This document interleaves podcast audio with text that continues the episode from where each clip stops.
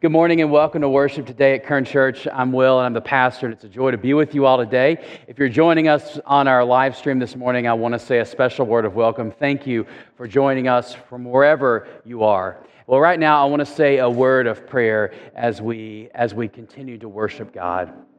God, thank you. Thank you. Thank you for drawing the hearts of people to you. Lord, this morning I'm reminded that, that as we worship you, whether we're in person here or whether people are joining online, that there is only one audience of this worship, and you are the audience. You are the one who we sing to, that we pray to, that we lift our hearts to. And God, I pray that you, your spirit is blessed. And I pray also, God, that, that you open your hearts, uh, the hearts of those that are here that as we consider our doubts and especially the ways that we doubt ourselves, that, that you, that you in, inspire in us the confidence of your Spirit.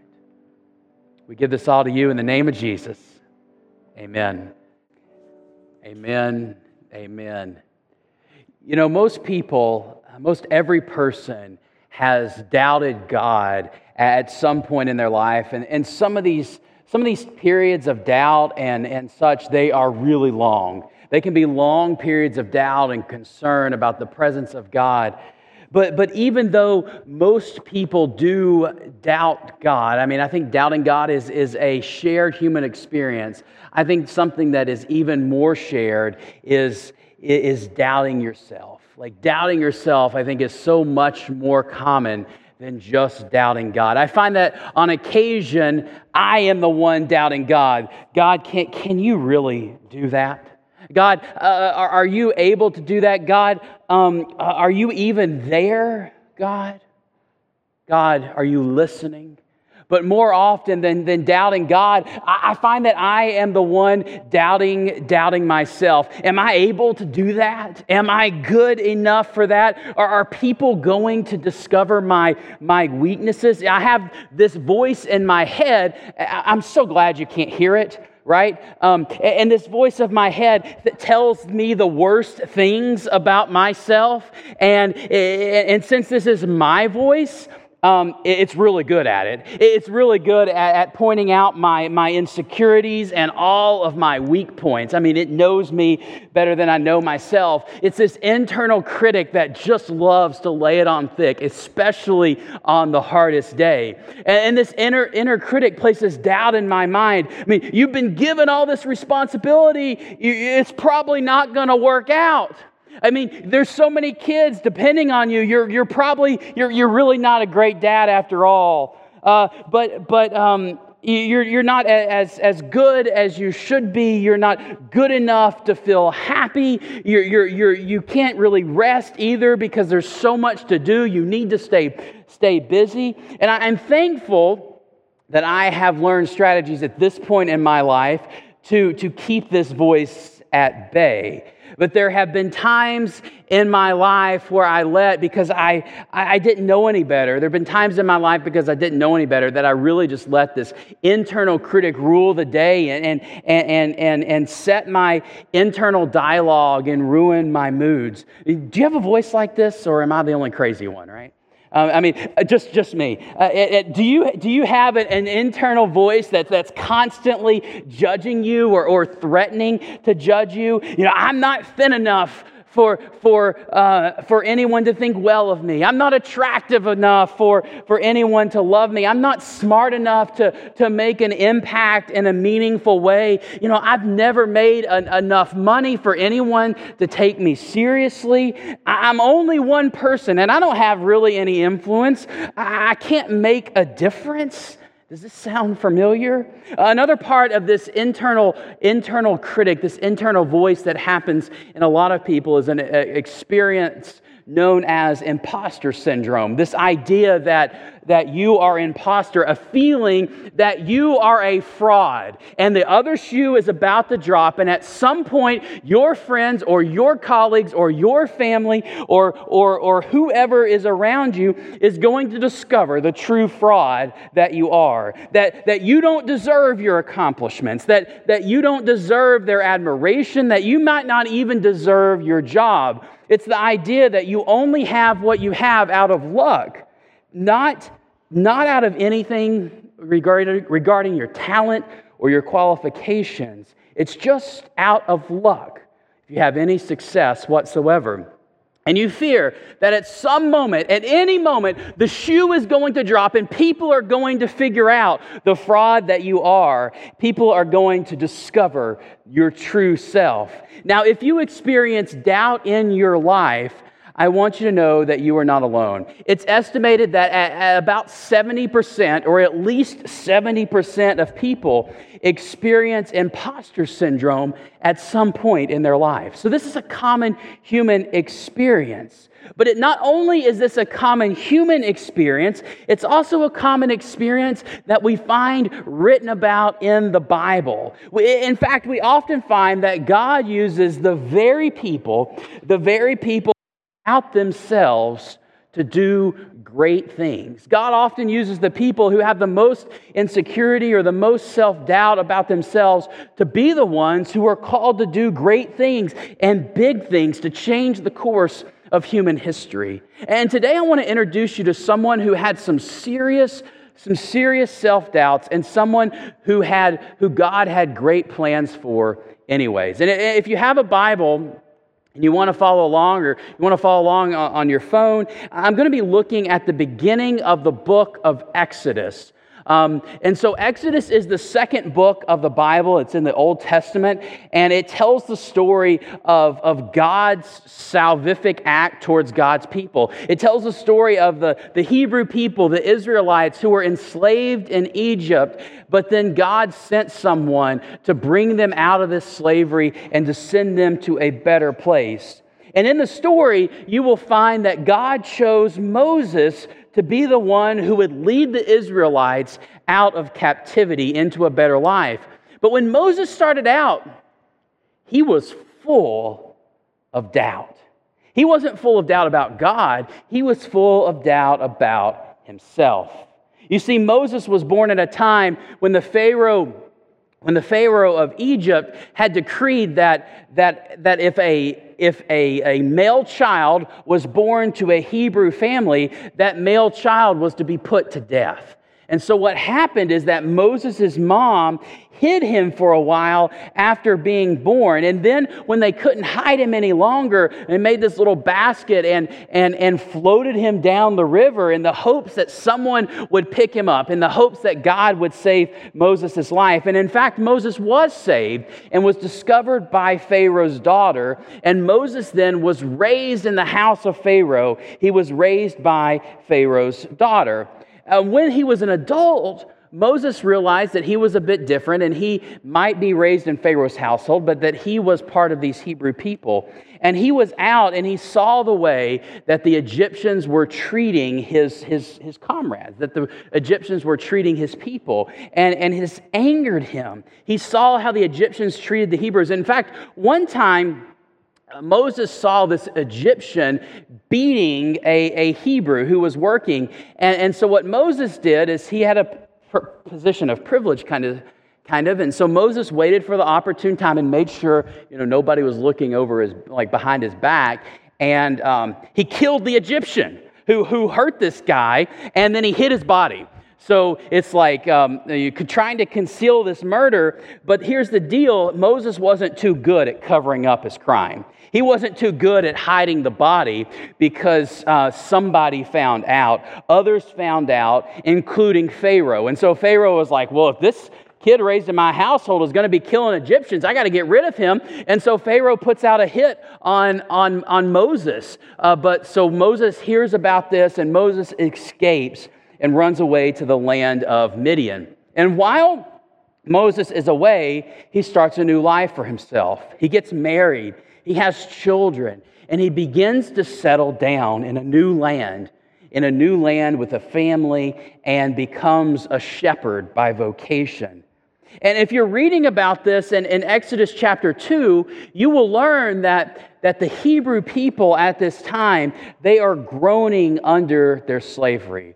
The Bible is very clear about how, they, how they're just in, in so much pain, but God hears their voices. God hears the cries of their pain. And, here's what we find down in Exodus chapter 3 of how God is going to respond. And so, Exodus chapter 3, verse, verse 7.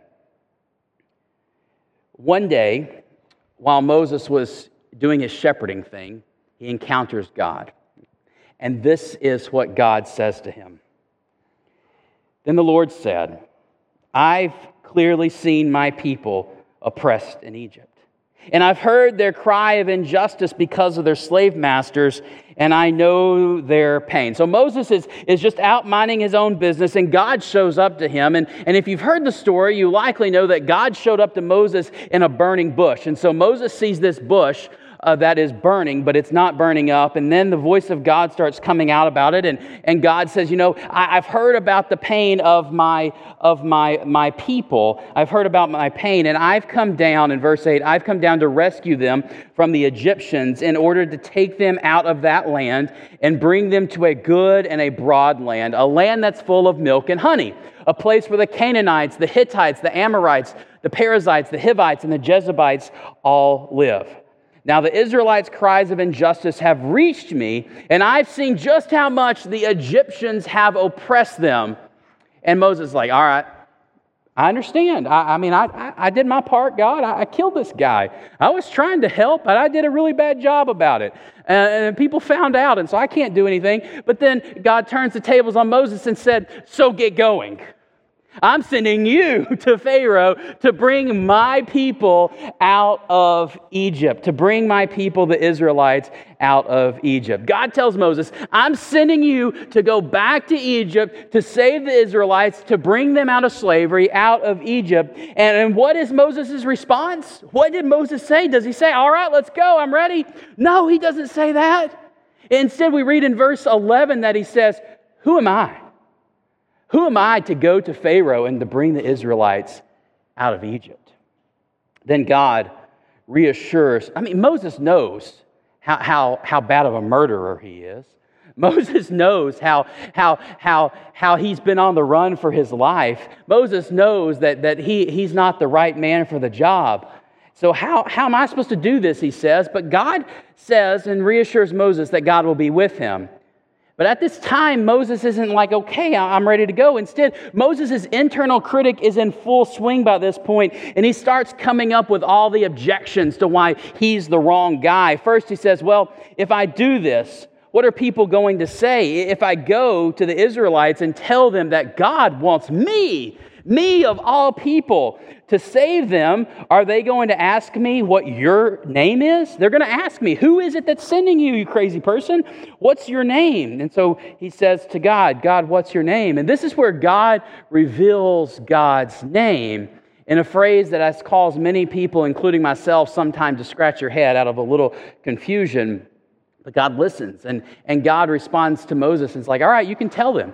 You can tell them what, what my name is. And God said to Moses in verse 15, I am who I am. I am who I am. So say to the Israelites, I am has sent me to you. And at this point, Moses is like, okay, good point.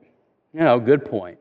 Um, yeah, they'll probably recognize you. You've got an answer for that one too. But, but surely, surely, I'm not the right one for the job. Surely it's not me.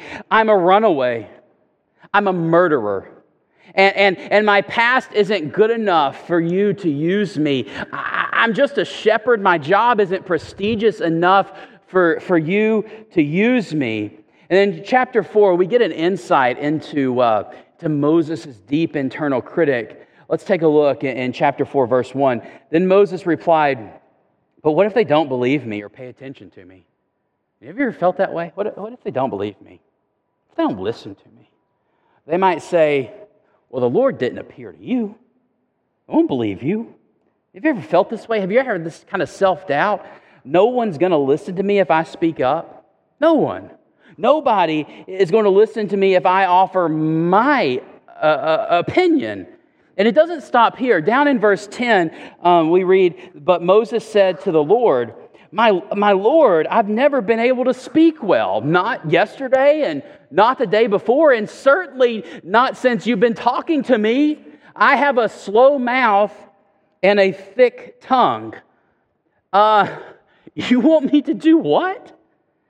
Uh, but I'm not really good at explaining things, and, and you want me to make a presentation, but I'm terrified of public speaking. I can't even make a phone call and sound coherent. I, I never know what to say on the phone. In fact, I've got this thing when, when, when I try to talk, my, my mouth just stops working and I, my, my, I, I can't get the words out. My mouth gets all dry and my, my tongue, it just of my mouth. And, and God, I, I don't know what to say. I can't do it. And I, I, I, I freeze. And I want to tell you that to every one of these objections, God says, You're okay.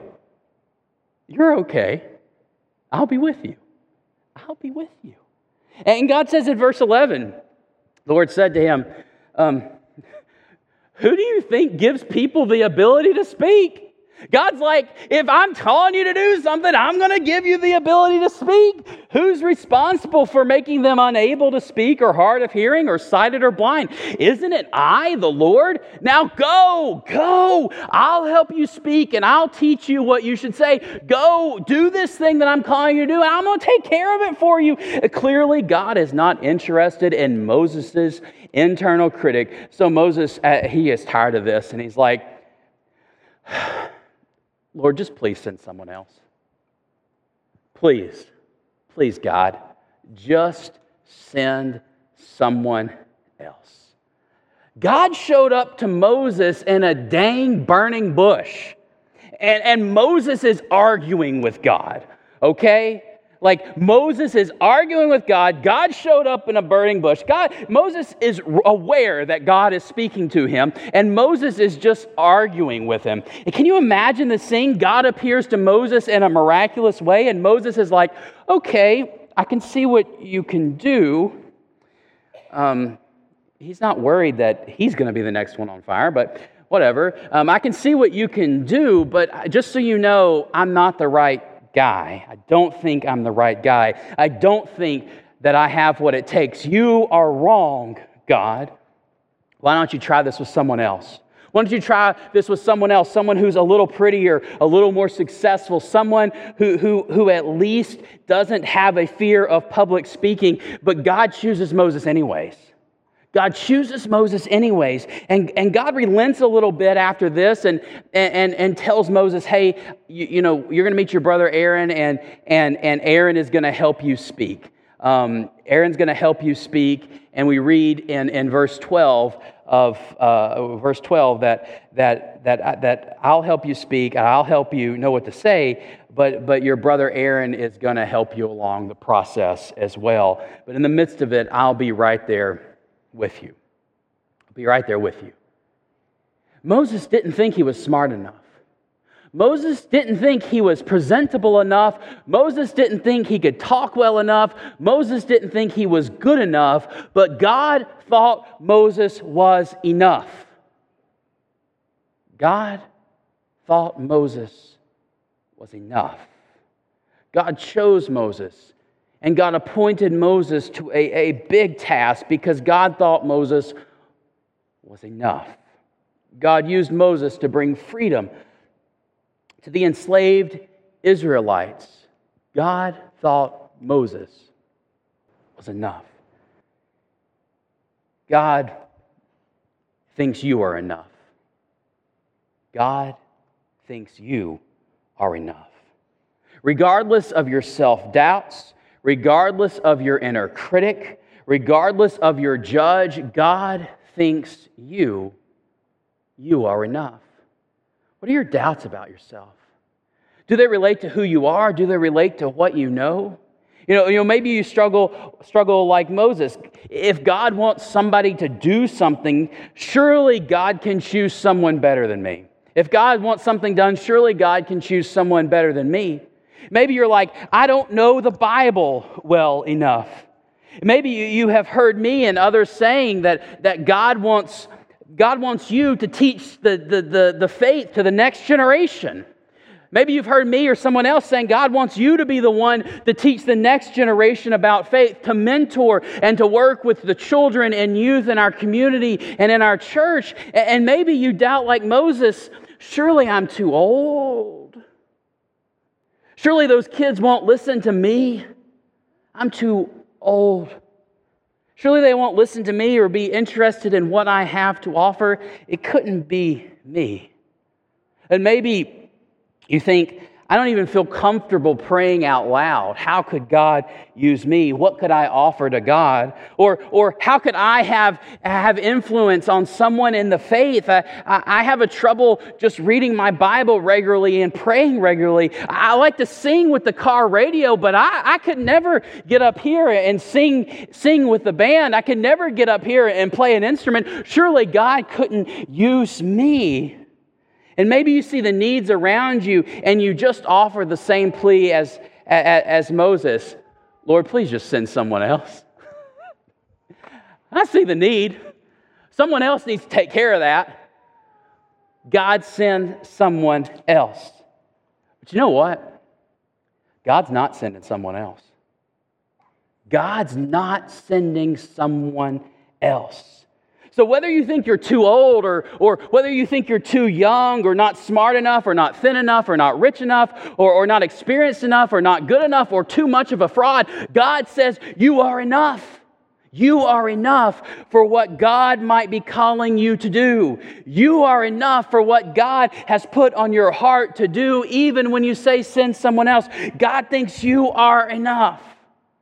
Another person who was in tune with this was the Apostle Paul. And, and Paul was a early, leader in the early Christian church. And, and one time he's writing a letter to some Christians who were living in Rome. And, and, and he was writing to assure them of their place in the heart of God. You see, these people face their own self doubts. They, they, they faced their own concerns. They were kind of an outpost church because Jesus lived in, in, in, in the land around Jerusalem and the Palestine. And so so, this is a church in a different land, a different place, and um, the place of empire that's opposed to Christianity. And so, so Paul is writing to them and encouraging them that, that, that regardless of how far away you are from the land of, of Jesus, and regardless of all the sin that you see around you and in, in the, the culture in which you live, God has still called you. God still thought that they were enough. And so Paul writes to them to assure them of their place before God. And he says in, Romans 8 38 and 39, I'm convinced. I'm convinced that nothing can separate us from God's love in Christ Jesus our Lord. Not death or life, not angels or rulers, not present things or future things, not, not powers or height or depth or anything else that was created. And, and, and I might add or say it a, a, a bit differently. I'm convinced that nothing can separate us from God's love in Christ Jesus. Not life or death, not angels or rulers, not present things or, or, or future things, not self doubts or insecurities, not imposter syndrome or feelings of inadequacies or any other fear and doubt that attrap, entraps you. God thinks that you are enough. Do you hear that? God thinks that you are enough. In the midst of insecurities, in the midst of self doubt, in the midst of feelings of inadequacies or imposter syndrome, God thinks that you are enough. You are enough. And here's another reality this isn't just for you, it's not just about you, it's for churches too. It's for our church too. I know of so many churches that, that struggle with, with feelings of uncertainty or inadequacy. I mean, last week, if you were with us, we talked about, about how people, how many people have left the faith or, or really are, are leaving or have left the church. Three out of every five young adults who grew up in the church report that, that at some point they have stopped going, and many have not returned at all. And since the pandemic, it's not just young folks. I mean, almost a quarter, 22%, almost one quarter of all Christian baby boomers have dropped out of church altogether since the pandemic in the past three years. And I know that you have felt this. I know it. And maybe in addition to, to these self doubts that you harbor, you, you, you carry around church doubts as well. Our church isn't big enough anymore to make a difference. You know, we're too old to teach the next generation the faith. I, I want to keep the church open just long enough so that I can have my funeral there. I've heard that. Our church isn't in the right location to make a difference. Our church doesn't have the right staff to do that. Our church isn't cool enough to do that. I mean, I've heard the preacher talk about, about reaching new people, but, but I don't know what, what I, I don't know that I believe it. I don't know that I believe it. We did this before, but I'm not sure we can do it again. We, we, we don't have this. This isn't what it used to be. Things have changed so much, and, and I don't just, and I we can, and I don't think so, and not today, and now is not, and it's just not going to work. To this, God says what he said to Moses I'll be with you. I'll be with you. To this, God says what he said to Moses. Think you're too old, that you can't do it? You think you, you don't have the right words to say? Who gives people the ability to speak? Isn't it I, the Lord? Now go. Now go. I'll help you speak, and I'll teach you what you should say. In the midst of feelings of doubt, you are enough. In the midst of feelings of imposter syndrome, you are enough. In the midst of doubts that your best days are behind you, you are enough. And God says, I'm not done with you. Sorry, I'm not done with you. You may have doubts about yourself or, or, or doubts about your church, but you are enough for what I am calling you to do. I'm not done with you. I have a plan for you you are enough for what I am calling you to do next. God says, You are enough. God says, You are enough. So I want to pray right now. And I want to ask God to say this to you.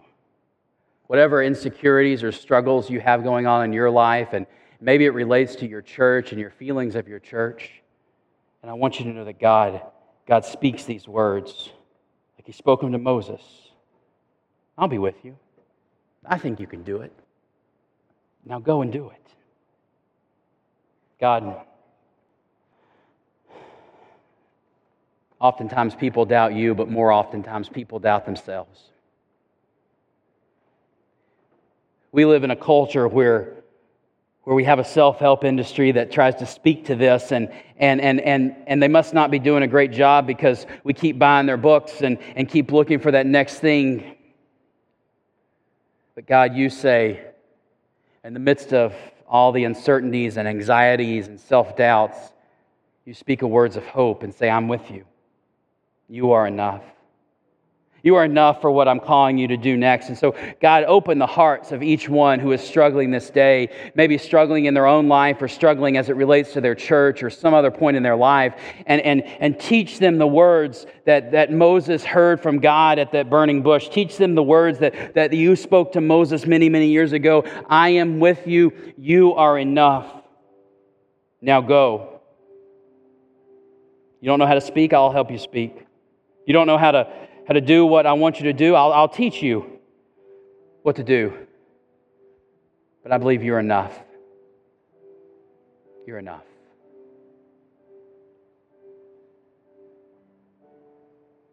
Amen. When God showed up to Moses, God broke through in a powerful way to bring miracles, not in Moses' life only, but in the lives of those suffering for generations under bondage and oppression. And here at Kern Church, we believe in the power of, of God's resurrection spirit to bring miracles in our lives and in our church. And, and, and, and God says, You are enough to see these miracles. So, right now, I want to pray our breakthrough prayer. And if you don't know about this breakthrough prayer, I encourage you to, to look at our website and, and to read about it.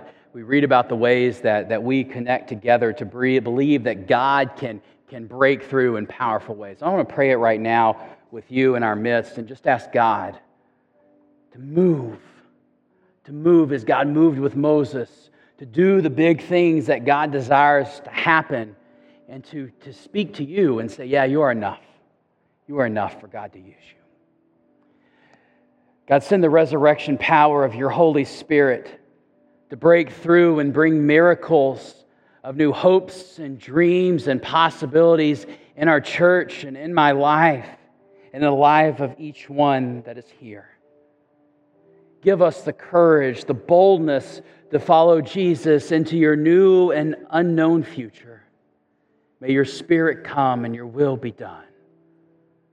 Amen. Children of the Heavenly Father who says you are enough, go with that peace this day and evermore. Amen. Thanks for listening. If you want to reach out to Kern Memorial United Methodist Church or see entire services, you can visit our YouTube channel, Kern Memorial United Methodist Church, and remember to like and subscribe for updates.